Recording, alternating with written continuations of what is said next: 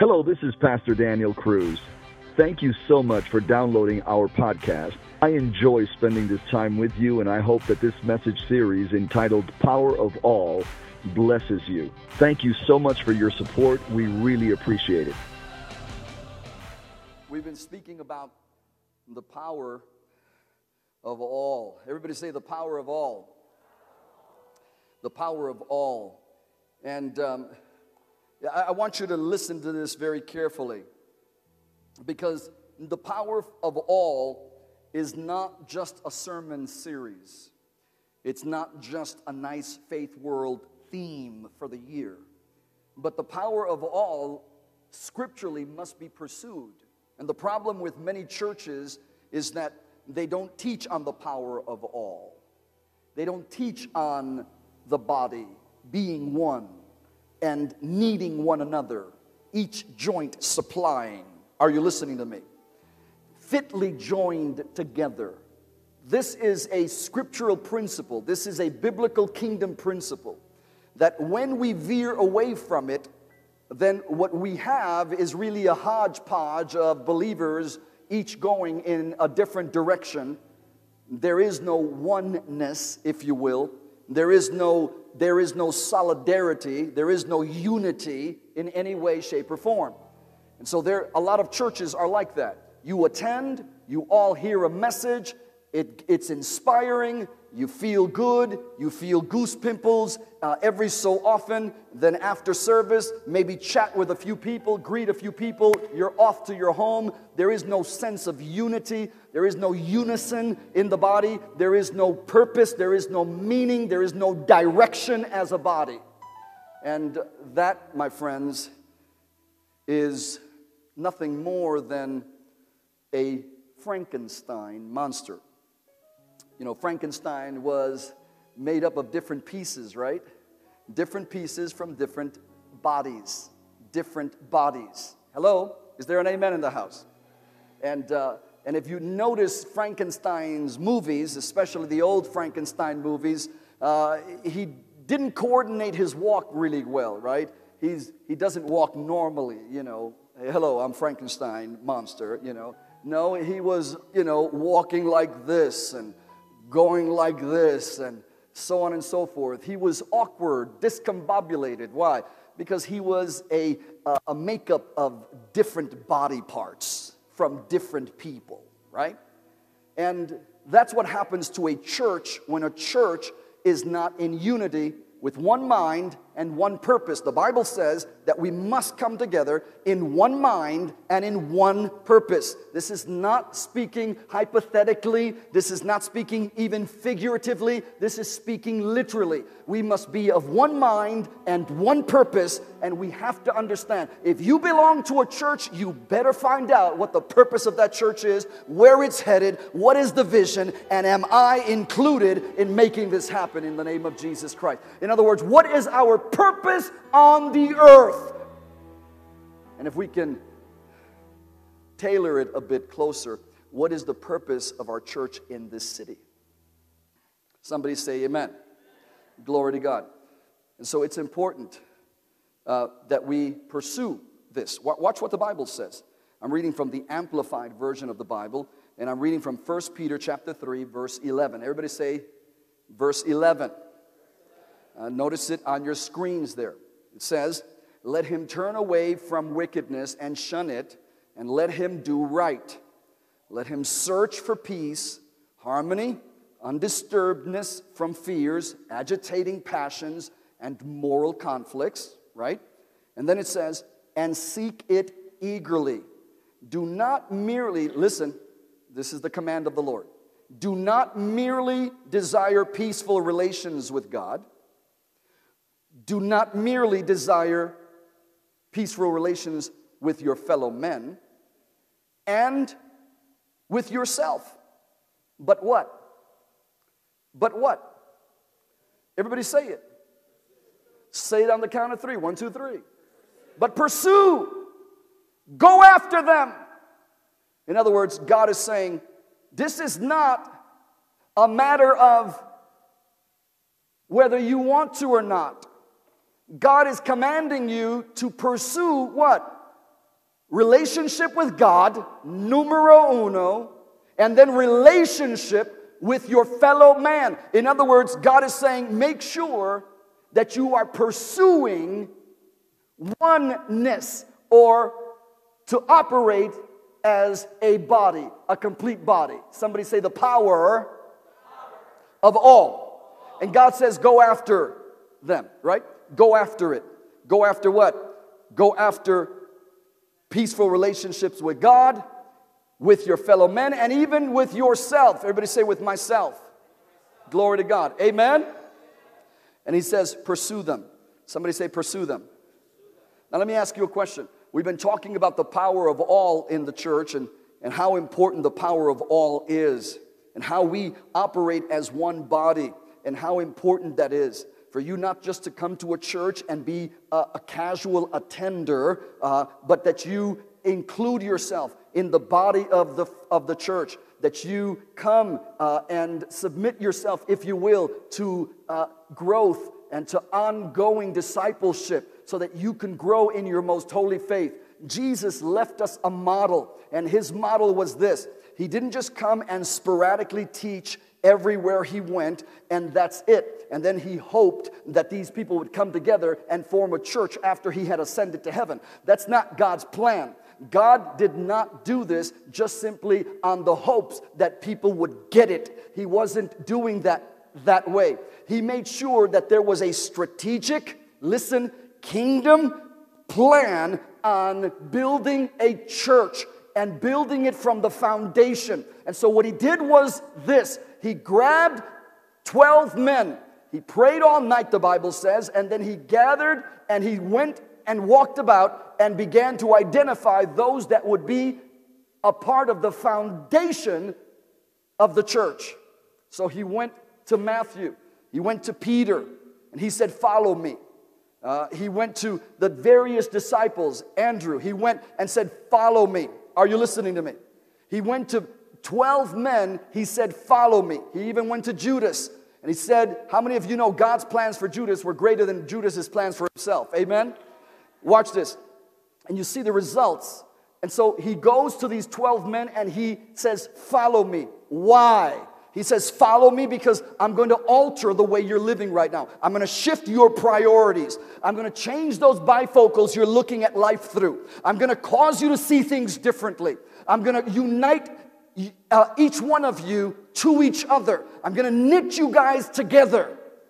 Are you listening to me? And so he began to work, and I love this about Jesus. He calls these 12 men, they drop everything, follow him, and throughout the course of the next three years, he begins to listen, eavesdrop, listen on their conversations. He teaches them, and then he waits. He teaches them and then he waits. He teaches them and then he waits. He teaches them and then he waits. What is he waiting for? Their reaction, their response, how they're going to respond to the word taught, right? And so here you have Jesus teaching the, the 12 disciples, and then he's walking, and then he hears them arguing. And they're arguing amongst each other who's going to be the greater one in the kingdom, who's going to sit on his left, who's going to sit on his right. They start arguing. And I love this about Jesus because this is what happens with the power of all. When you are in an environment that believes in the power of all. Listen, when it comes to Jesus and his disciples, it was one for all and. Come on, it was one for all and all for one. Is there an amen? They were in this thing together, you all. This, this, these were some bad boys. Amen. I could imagine Jesus. Have you ever seen those slow motion movies when uh, those movies and they, they have a part in slow motion where they're all coming out, there's, there's some music in the background, and then they all slow motion, they're just kind of walking. The ones on the sides looking to the side. And blinking real slowly. Come on, they just look bad walking in together. Amen. Can you imagine Jesus walking into a place, a city, a town? Amen. All their bo- these boys, they must have felt like, come on, man. This is Jesus. We got Jesus. Who do you have? Who do you have? No, we have Jesus. We have Jesus. We have Jesus. Whose disciple are you? we got Jesus. Did you hear about it? He raised the dead in the last town. Come on, somebody. Amen. So they, they must have been really happy and proud about this. But this wasn't just about being proud to be around Jesus. This was the life that was taking place because they were around Jesus and in this community of 12. The Bible teaches that Jesus would listen to their conversation and then say to them, Why? Why are you saying this? Why are you talking like this? Why are you thinking this way? Haven't I told you? And so on and so forth. You start seeing this in the life of Jesus' interaction with his disciples. Why? Listen to me carefully. Because he was chiseling them, molding them, correcting them, rebuking them. What did he tell Peter?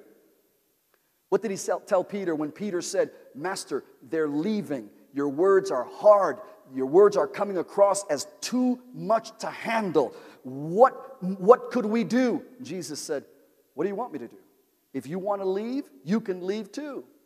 Jesus rebuking, Jesus correcting. Are you listening to me?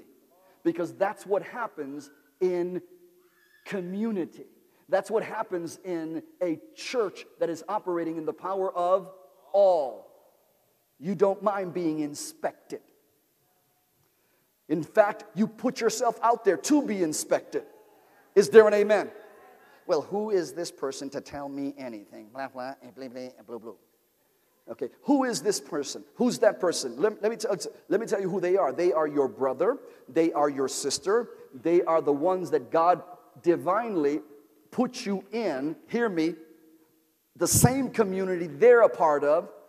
And I love this about God God places us in churches and I'm not talking about people that just go from church to church and they're church hoppers. That's not what I'm, I'm talking about people that are in a church and this is their church home. God places you in churches and God places you in communities with just enough people to encourage you, just enough people to lift you up, but just enough people to get on your last nerve, just enough people to agitate you, to get in your face? Are you listening to me?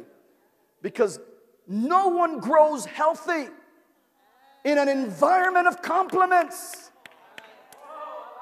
No one grows spiritually in an environment where everyone is complimenting you and patting you on the back and telling you you look great.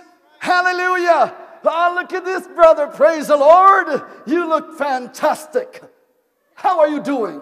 Oh, I'm doing great. Yes, because that's how we do in this church. We do great. No. They're going to look at you and when you come in, hey man, how you doing? Praise the Lord. What's up with you, man? You look different. Something's up. Something's up. No, I'm doing all right, man. Mm-mm. No, no, no. What's going on, man? How you doing? Is it your your, your marriage? Ah, well, you know, this woman. All right, well, let's talk, man. Listen, I was there, went through the same thing. This is how God brought me out, and I believe God will bring you out. What happens in community? It's the power of all. We come together, we draw from one another, we encourage one another, we let each other know, wait, you were, you're there now, but I was there last year, and let me tell you how God pulled me through and all the hell that I had to go through. So I, I would encourage you to stop what you're doing right now because you can't, you can't go on this road. You can't go on this way. Is there an amen in the house? That's what happens in the, when we operate in the power of, in the power of, say it again, in the power of all we build each other up.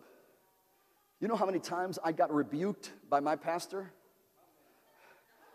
Too many to count. Too many to count.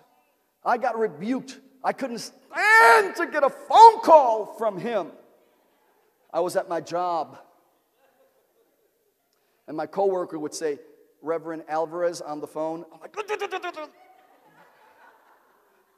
don't answer it. Reverend Alvarez, line two. I used to be like, man, he called again. I used to say this if it was important, he'll call again.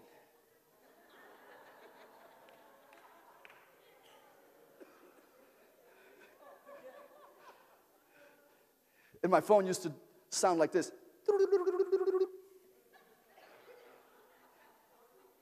And when I used to see Reverend, uh, Reverend Alvarez on line two. I'm like, oh, okay. Hey, Pastor, how you doing? He goes, Danny boy. Don't anybody call me Danny boy. Only he called me Danny boy. He used to say, oh, hey, D- Danny boy. He goes, come by the office. Uh, when do you have lunch? I said, uh, 12 o'clock. He says, come by. I would go by his office. He, would sit, he said, sit down. He said, I had somebody come here and told me this, this, this, and this about you. He said, I'm not going to believe it until it comes out of your mouth. I was a grown man.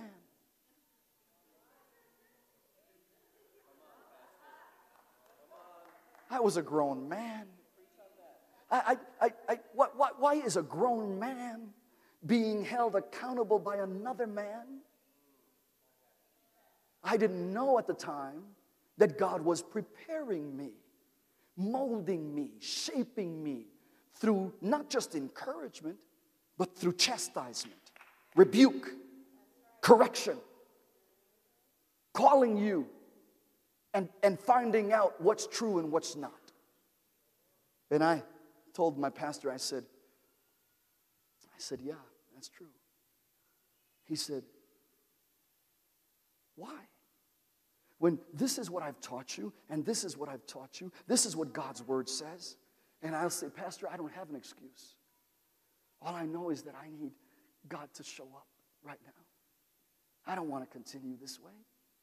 Please don't let me continue this way. Sometimes he would weep. Sometimes he would come, sit next to me, leave his desk, come and sit next to me, and pray with me. But one thing I sought to never do was to deny it. If I was caught red handed, so to speak, I would confess it, say, Yeah, Pastor, man, that's what's going on. Or if I knew that that was not true, I would say, No, that's, that's not true, Pastor. But one thing I'll tell you is that I cherish every moment, every rebuke, every correction from this man to me. And to this day, I miss him dearly because he went to be with the Lord a few years ago.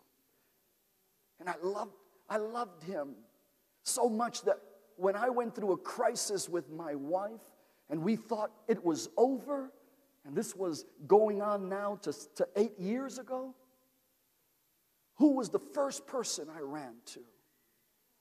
My pastor lives in, lived in Florida, Orlando, Florida. First person I called was him. And I said, Pastor, I need you. I need your help right now. And this is what's going on, and so on and so forth. And he said, Danny, get on the next flight and come here. I'm going to have a room waiting for you.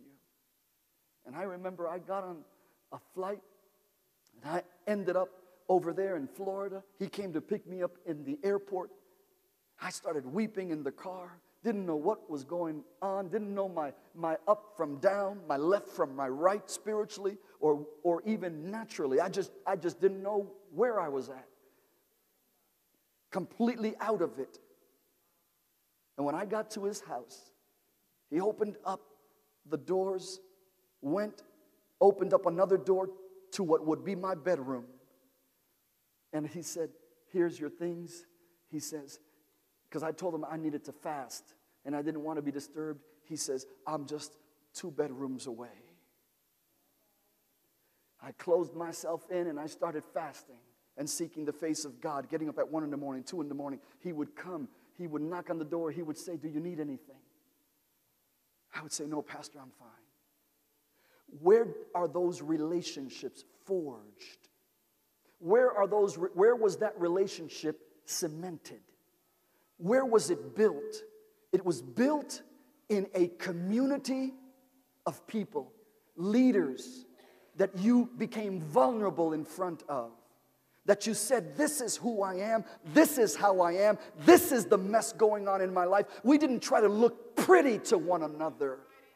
Because when you're in a community, in a real church, you don't care how they see you. You just want to be seen real. This is who I am. When I'm doing great, I'm doing great. When I'm going through hell, I'm going through hell. But are you there for me? Are you there to encourage me? Are you there to pick me up? Are you there to tell me it's all right? Are you there to tell me you were once there, but God brought you through? Are you there? Are you there? Are you there? Or are we just playing games? Are we just showing up to church, looking the part, but there's no life, there's no substance, there's no real confrontation, there's no real pick me up when I'm falling? Come on, somebody. Everybody say the power of all. See, God has called us to build. He's called us to build a church. He gave us a building. And this building is about nothing more than legacy. Everybody say legacy. Let me ask you a question Do you want your children in a church where they are just a number? Do you want your children in a church where they are just counted on Sunday? Do you want your children growing up in a church that knows them while they're growing up, knows their aspirations, eh, are able to guide and to lead, to encourage, are able to connect them to other people in, within the body, to nourish their growth, to nourish them, to disciple them. Is there an amen in the house? See, that's the kind of church God has called us to build. He hasn't called us to build a spiritual social club.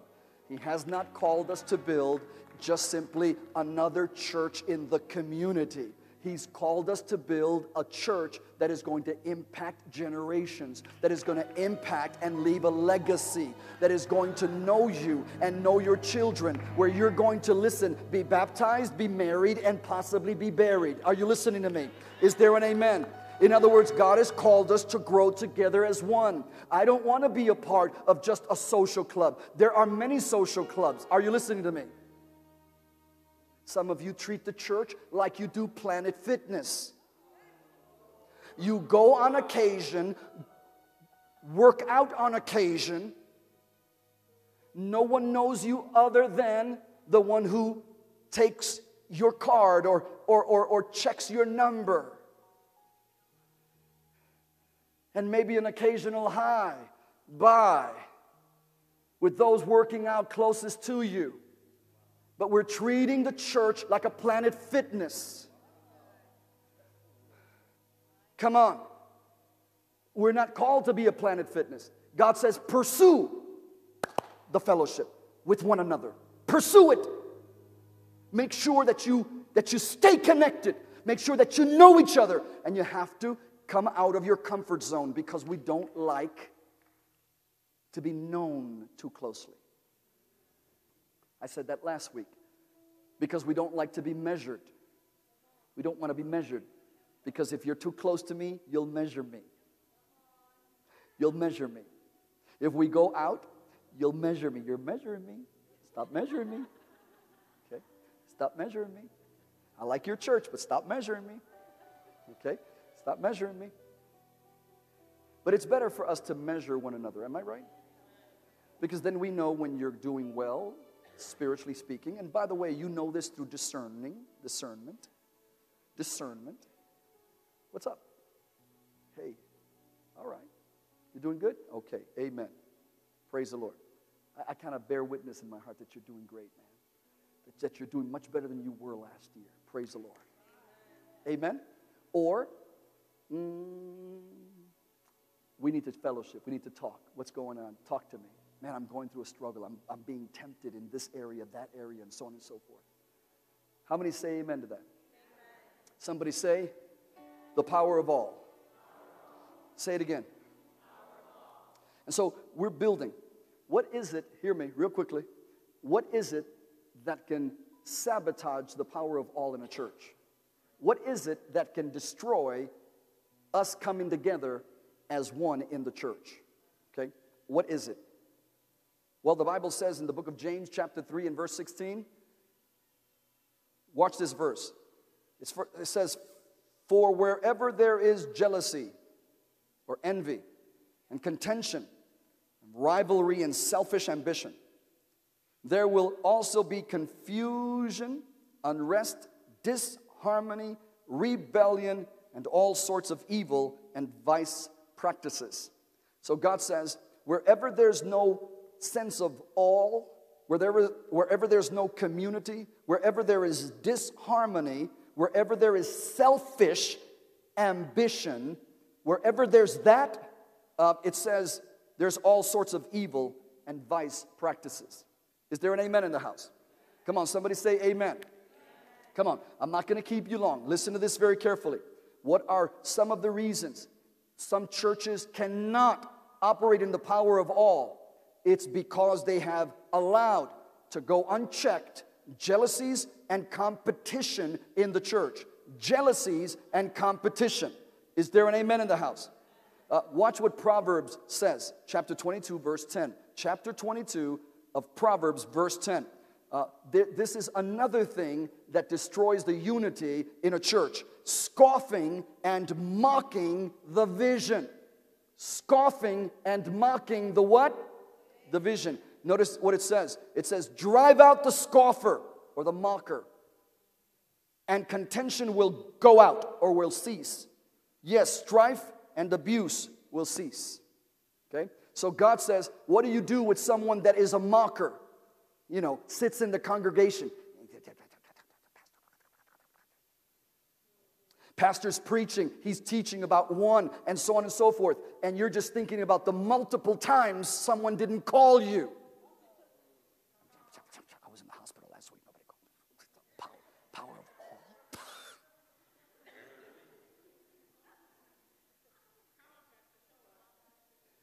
You see, there's no place for that. There's no place for that. Am I saying we're going to be a perfect community? Have I, have I ever said that? No, but we're going to pursue. Remember the scripture? Pursue it. We're going to pursue to operate in the power of all. We're going to pursue fellowship with one another to where we know each other. Is there an amen? We're going to pursue it. It doesn't matter if we are a thousand, if we are 2,000, if we are 5,000, if we are 10,000, if we grow right, listen to me, then we're healthy. We're able to break down, amen, add pastors to care for the flock. Is there an amen in the house? That's why we have connect pastors in this church. We call them connect pastors. And, and these are some people that'll come up to you. You don't even know that they're a pastor, but they're trying to help you, guide you, lead you. They don't come with a badge that says, I am Pastor so and so. They don't come like that, but they come in the power of all. And they want to make sure you're connecting to growth track, you're connecting to discipleship, and you don't even know you're talking to someone that's a pastor or maybe a pastor in training. Is there an amen? Somebody say amen. Come on. Okay, real quickly. Scoffing. The Bible says, drive out the scoffer. Hey, sometimes we have to drive out the scoffer. Well, the church needs to love everybody. Yes, the church needs to love everybody. But if there's somebody that's causing division among us and refuses to repent after they've been addressed and after they've been approached in with one person and then two people and then the elders, then the Bible gives us instruction and says, drive out the scoffer. And when you do, the problem will cease. Somebody say amen to that. What about gossip and backbiting? Proverbs 26 20. Look what it says. Proverbs 26 20. For lack of wood, the fire goes what? Out. And when there, where there is no whisperer, contention what? Ceases. What's a whisperer? Someone that won't tell you something in your face, they'll whisper it to someone about you. That's a whisperer. They just like to talk to other people about other people, talk to other people about leaders, talk to other people about what they feel is wrong, but they never address the people in charge. Somebody say, look at your neighbor and say, Don't be a whisperer. Amen. Somebody say, Praise the Lord. Okay. Now, watch this real quickly. Let's just go to a final scripture here. We're talking about the, the power of all, right? Let's go to Acts chapter 2, verse 41. Let's jump to Acts chapter 2, verse 41. I'm passing over a few scriptures, but that's all right. I want you to notice what the church looked like in the New Testament, what they looked like in the New Testament. And this is so far removed from today's church that it almost looks odd. Okay? Verse 41 Therefore, those who accepted and welcomed his message were baptized. And there were added that day about 3,000 souls. This was the preaching of Peter on the day of Pentecost. And then it says, and they steadfastly persevered. Everybody say they persevered. Watch this now. How did they persevere? Everybody say persevering. Say it again persevering. All right? How many of you know we need to persevere? Persevere means you're in it for the long haul. You're, you're, you're, you're making it through thick and thin. You are fighting through battles. You're, you're, you're, you're remaining standing when all others are falling. Is there an amen? You're persevering. Watch this. And they steadfastly persevered, devoting themselves constantly. Everybody say constantly.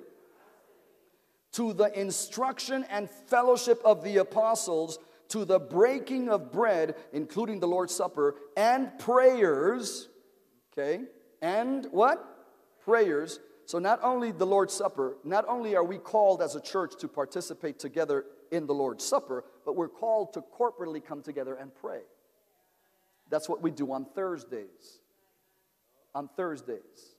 And we encourage you to come out on Thursdays. I spoke to some of our leaders downstairs and I said, Thursday nights is a non negotiable. It's a non negotiable. I, I work in the city, working on building a church, working there with, with con, contra- contractors and so on and so forth. And I am there early in the morning. I'm there till four o'clock. I drive from Chicago all the way to Burr Ridge, 40 minutes, 45 sometimes in traffic. I pick up my wife, some of my kids, and I drive all the way back to Oak Park because I want to pray in the power of all for one hour with the church.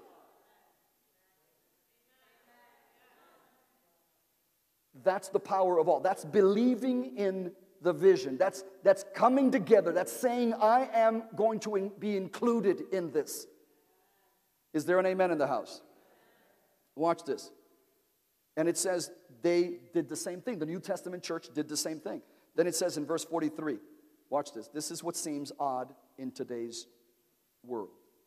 And a sense of awe, reverential fear, came upon every soul, and many signs and wonders were performed through the apostles, the special messengers, and all who believed, who adhered and trusted in and relied on Jesus Christ, were united and together they had everything what? In common, verse 45. And they sold their possessions, both their landed property and their movable goods, and distributed the price among all, according as they had need. And day after day, and regularly they assembled in the temple with united purpose, united purpose, and in their homes they broke bread, including the Lord's Supper. They partook of the food with gladness and simplicity and generous hearts. Everybody say generous hearts. Listen to me, faith world. And with this, I close.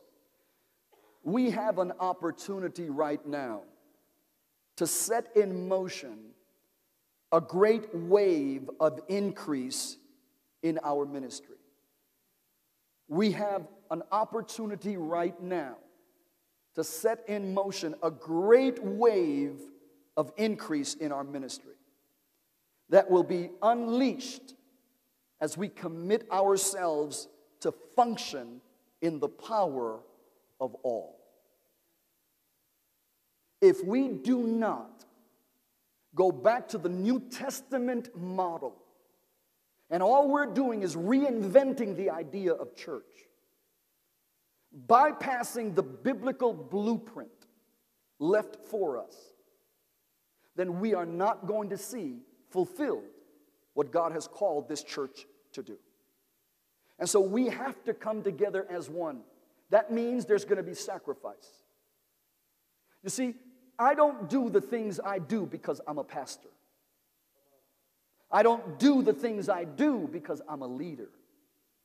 I do the things I do and I act the way I act because I am a son and daughter of Almighty God. Is there an amen? When I say daughter, you know what I mean. We are sons and daughters. Somebody say amen to that. Okay. Now, when we started our church in, on Fullerton Avenue, I knew that God wanted to save multitudes in that place. I did. It was just a handful of people, 100 of us, roughly, that came together to build out 20,000 20, square foot building, a 20,000 square foot building that used to be a bowling alley. It was a hundred of us that became so galvanized in our purpose that God began to do miracles and to do it through us.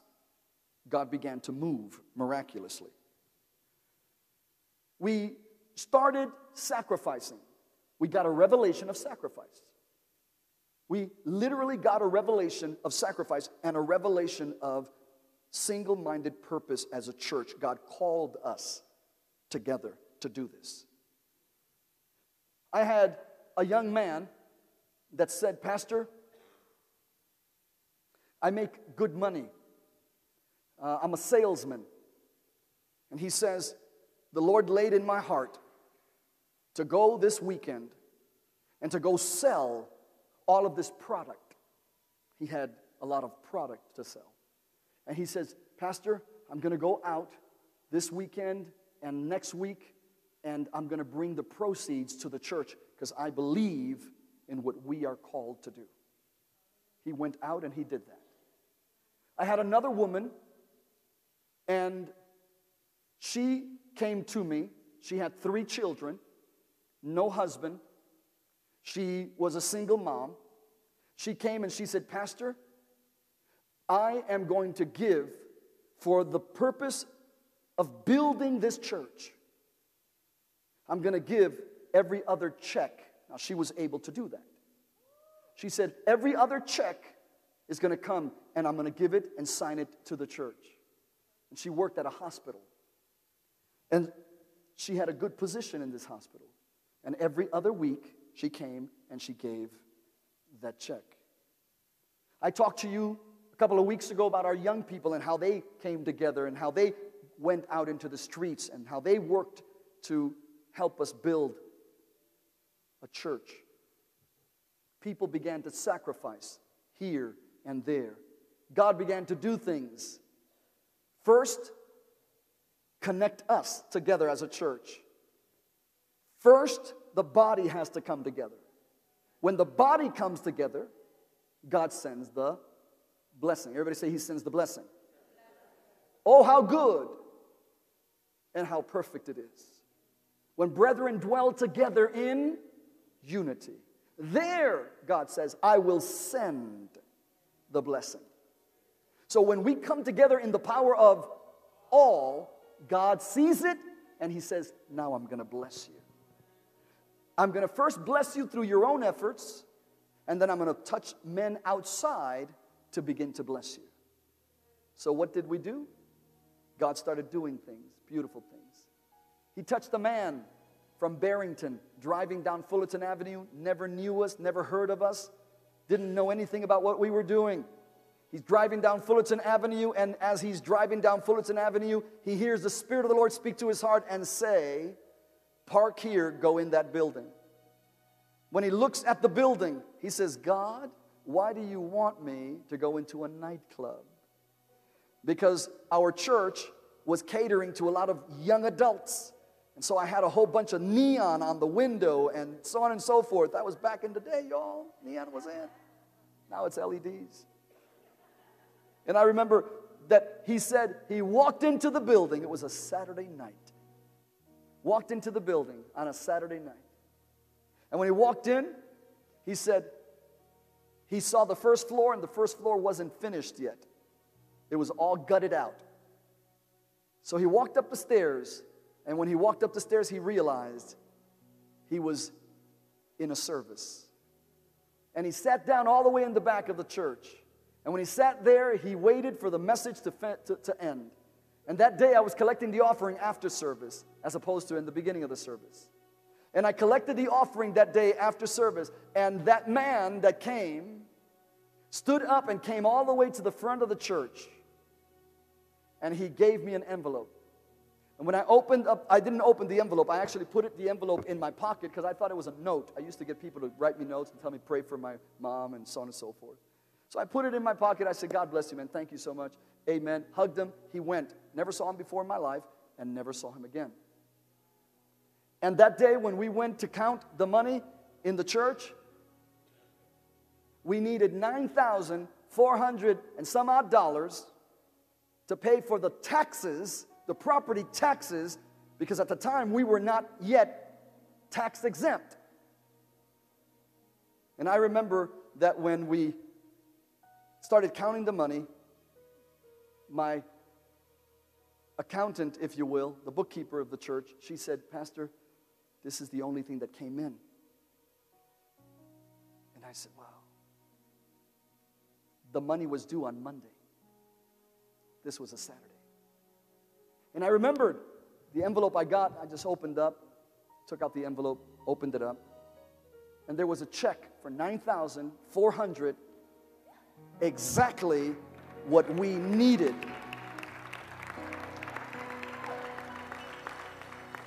I started crying. I started bawling, weeping. My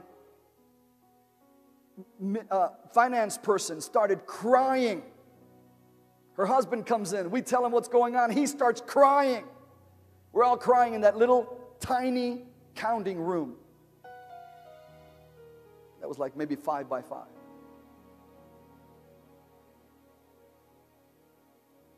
That's all I knew. It was a bank issued check. Two months passed, the man calls us. My secretary says, There's someone on the phone. He said he's the one that gave the money two months ago.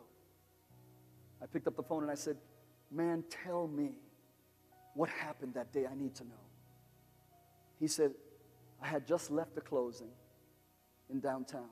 I live in Barrington. I was driving down Fullerton Avenue. He says, I never drive through Fullerton Avenue. He said, but I was just driving down west on Fullerton Avenue. And he said, when I got to the building where you all were at, God spoke to me and said, Get off and go inside. He told me the whole story. He said, I didn't realize I was in a church until I was upstairs. He says, and when I sat in the back, God says, You see that man with the white shirt, that the white shirt that is preaching right now? He says, I want you to take that check and sign it over to him. And he obeyed. And that day, God moved miraculously.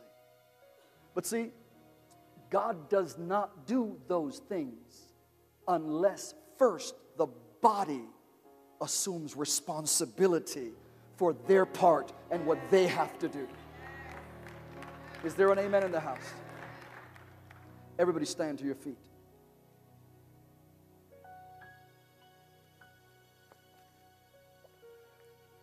I want you to look up here for a moment.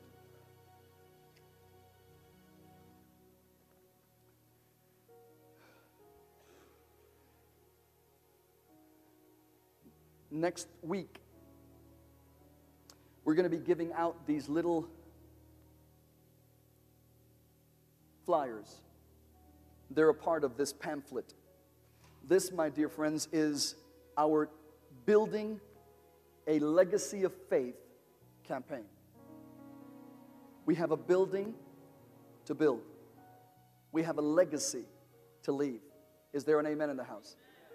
And so, everyone that is here as a family is going to pray about what they're going to give. Now, after going through all of our tithes and offerings and so on and so forth, we have a basic idea of who can give a certain amount. So we're going to be breaking each family here, listen attentively, we're going to be breaking up each family in our church into units. So one unit is one family. That means the husband, the wife, and the kids. Is there an amen?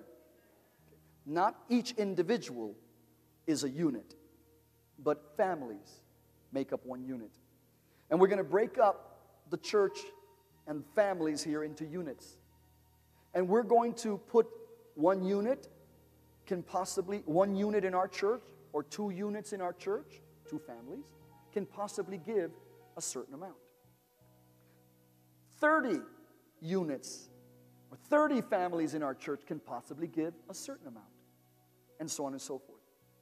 We're not going to call you and tell you you are the unit that can give this amount, but we are going to ask you to pray and to come together in the power of. Come on, everybody say it. All. And pray. Some of you have never sacrificed for God like we're asking you to sacrifice now. Some of you have never sacrificed for God like we are asking for you to sacrifice now. This is going to be very clear. Every one of you is going to get one of these. We're going to, it's going to have a letter from me to you. It's going to have our ministry commitments, our prophetic timeline, okay? How this ministry was prophesied, and how we've seen the fulfillment of the building we have now when it was prophesied in 1999. And you're going to see all that written here. You're going to see the seven pillars that we build our church on. You're going to see the various ministries that we have in this church functioning on an ongoing basis. You're going to see our faith world timeline here from 1991 to where our ministry was birthed all the way to 2019, where we are now, and so on and so forth. And you're going to be given an opportunity to give. For some of you, it's going to be something radical, out of the box we know that not everyone is going to give equally. There is no equal gifts, equal amounts, but there is equal sacrifice. We're all gonna sacrifice, we're all gonna feel it. Did you hear what I just said? We're all gonna feel it, okay? And, Pastor, well, I, I, I, I don't have anything. I don't have anything. Well, then ask God to make a way and give you another avenue of income so that you can bless his house. Is there an amen? Pastor, how dare you? Why would you inconvenience or impose on me like that? Because that's the way that we operate as the Cruz family. When God tells us we need to up our giving, we start praying about ways to make more money. Whether it's through Airbnb, whether it's through, through uh, coaching, for those that are authors, my wife right now is, is uh, teaching people or coaching people how to author their books. These are extra things that we're doing so that we can bless the house of God. Somebody say, Amen. amen. Glory to God. I bought a car. I bought a car. I invested some money I had, bought a vehicle and I bought this vehicle at a low price so that I can sell it at a higher price. What for? All of the money is going to the ministry. Did you hear what I just said? Do you see what I'm saying? In other words, don't look at yourself now and say, Well, I can't. No, no, no. Say, How can I? Everybody say, How can I? Is there an amen? Now, we're going to be giving this out. Now, you can take a deep breath and let it out slowly. Okay, and the reason why I said that is because this is not due ne- at the end of the month. This is not even due next month. We're going to have one day And that day is Easter Sunday. And on Easter Sunday, we're going to come because God gave His best. We're going to give our best on Easter Sunday. God gave His Son for you, which was heaven's most precious gift. And we're going to, we don't see any better day than to come with our sacrificial gift and give it to the King of Kings and to the Lord of Lords so that we can build a house for His glory. Somebody say amen. Thank you so much for listening. I hope that you've subscribed in order to get our latest messages. And also follow us on Facebook and Instagram. You know, it's always an honor and a privilege to come to you on a regular basis to deliver to you the life giving Word of God. Until next time, God bless you.